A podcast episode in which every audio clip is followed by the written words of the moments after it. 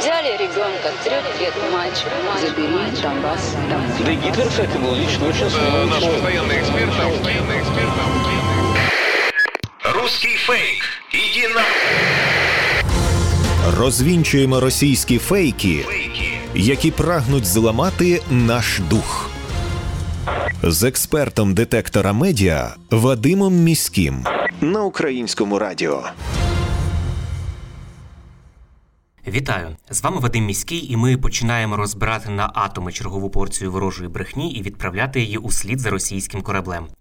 Російська пропаганда не вщухає, щодня з'являються нові епізоди, і незалежно від того, чи тримаємо ми зброю в руках для захисту нашої батьківщини, усі ми з вами є на інформаційному фронті, і тут боротьба також запекла. Кремль прагне знищувати нас не лише фізично, а й морально. Фейками окупанти ціляться у наш дух і хочуть похитнути наш спротив. Тому знати фейки в обличчя це бути озброєними в інформаційній війні. Нагадаю, що для вас працює команда аналітиків детектора медіа, яка щодня фіксує та спростовує ворожу пропаганду. Ми не лише готуємо підбірки спростувань, а й розповідаємо про те, як навчитися розрізняти маніпулювання, шахрайство та дезінформацію самостійно. Запрошую вас розбиратися, де брехня, а де правда, вчитися розрізняти методи роботи пропагандистів і нести ці знання далі, тобто зупиняти поширення кремлівських вигадок і чуток там, де ви їх бачите і чуєте.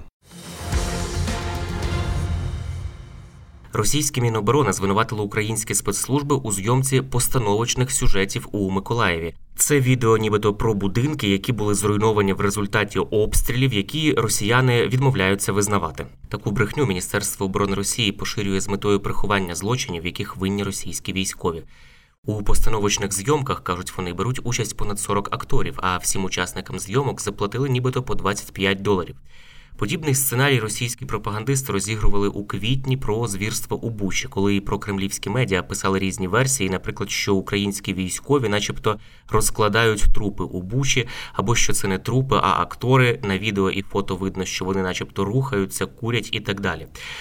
Нагадаю, що 17 червня зранку російські війська вдарили ракетами по Миколаєву. Від ракетного удару постраждали чотири житлові багатоповерхові будинки та об'єкт інфраструктури.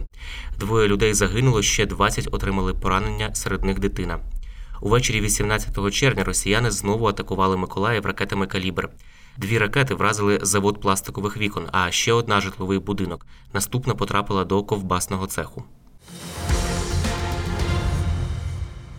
У соціальних мережах та на російських сайтах поширюють інформацію про те, що українські бойовики, начебто, зірвали гуманітарний коридор із бомбосховищ хімзаводу Азот у Сєвєродонецьку. Росія заявила, що 15 червня відкриє гуманітарний коридор для мирних жителів із Сєвєродонецька у бік окупованої території. Але тільки у тому випадку, якщо українські військові, які там залишилися, здадуться в полон. Тобто ніякий це був не гуманітарний коридор у їхній пропозиції. Це одразу ми бачимо. Україна цю умову, звісно ж, відхилила. Росія постійно зриває евакуацію мирного населення або пропонуючи українській стороні нездійсненні умови, або не припиняючи обстріл на час заявленої евакуації. Більше того, російська сторона пропонує вивозити цивільних на тимчасово окуповану територію до Сватового Луганської області. Дані британської розвідки підтверджують, що Росія використовує односторонні гуманітарні коридори для примусового переміщення людей на окуповані території. Десятки кремлівських медіа пишуть, що від України, начебто, вимагають припинити прославляти Степана Бандеру заради членства у Європейському Союзі. Як, начебто, доказ цієї вимоги, Росія наводить озвучену в ефірі французького телеканалу BFM TV тезу адвоката Асоціації синів та дочок депортованих із Франції євреїв Арно Кларсфельда про необхідність перейменування українських вулиць, названих на честь Степана Бандери. Раніше цей же діяч казав, що Росія та Україна мають знайти компроміс щодо Донбасу.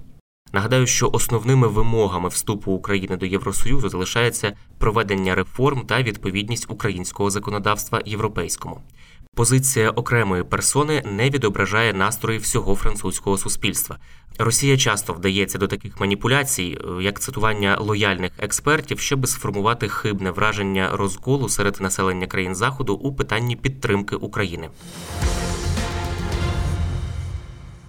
Пенсіонерам, які виїхали за кордон через війну в Україні, начебто не нараховуватимуть пенсії. А якщо нараховуватимуть, то за кордоном їх нібито ніде отримати і тому гроші пропадуть.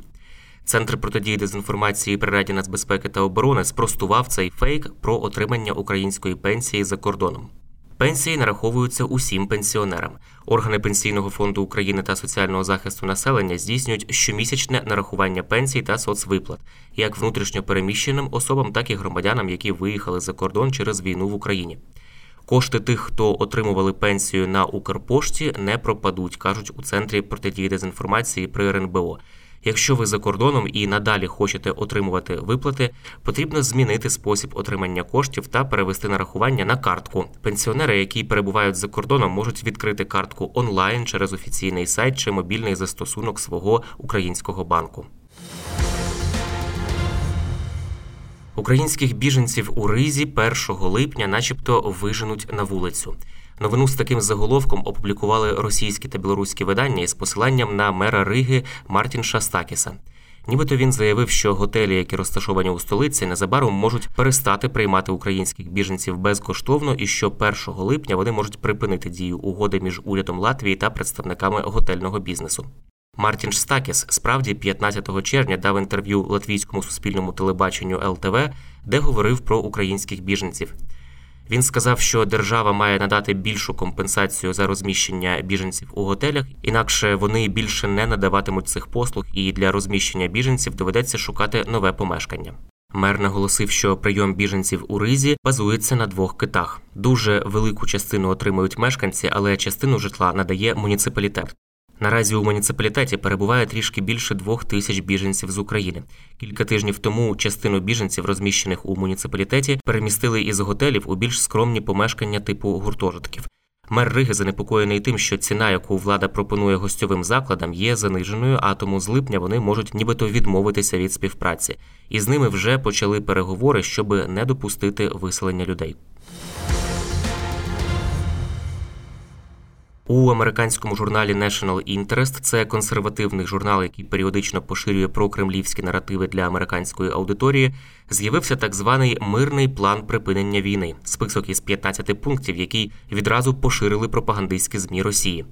Про це повідомляє Центр протидії дезінформації при Раді нацбезпеки та оборони України. Серед запропонованого пункт перший Україна на конституційному рівні має визнати, начебто, нейтралітет та відмовитися від Криму.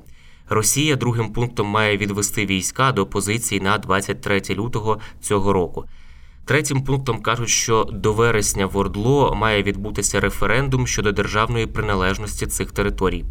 Далі пропонують Україні розірвати будь-які зв'язки з НАТО, скоротити армію та знищити важке озброєння. При цьому кажуть, що жодна зі сторін не буде виплачувати репарації. Це лише найяскравіші, а там є іще 10 пунктів.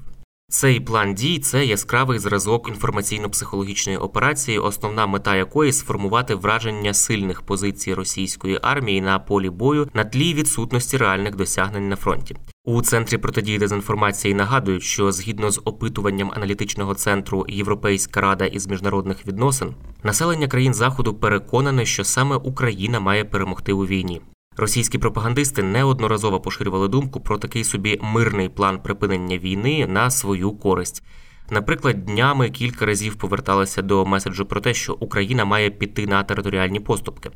То російські медіа вирвали з контексту слова і поширили фейк. Буцімто генсек НАТО Єнс Столтенберг заявив, що Україні доведеться піти на територіальні поступки заради миру. То поширили маніпуляцію про те, що, начебто, лідери Італії, Франції та Німеччини схилятимуть Україну до відмови від частини території для швидшого завершення війни, і, начебто, вони саме для цього приїздили в Україну. Всі ці фейки ми розбирали у попередніх випусках нашої передачі, записи якої ви можете послухати в інтернеті, пошукавши подкаст Руський фейк. Це були головні фейки на сьогодні. Нагадаю, що не потрібно довіряти чуткам і пліткам, особливо якщо це якась напівсекретна тривожна інформація, яку переказав знайомим знайомих хтось із адміністрації, або ви прочитали її у незнайомої вам особисто людини в мережі. Як правило, за такими неконкретними джерелами та емоційним панічним викладом ховаються спеціально вигадані ворогом плітки, які мають намір нас деморалізувати. Це може бути також частина ворожих інформаційно-психологічних спецоперацій. Є офіційні джерела, і тільки їм ми довіряємо у час війни.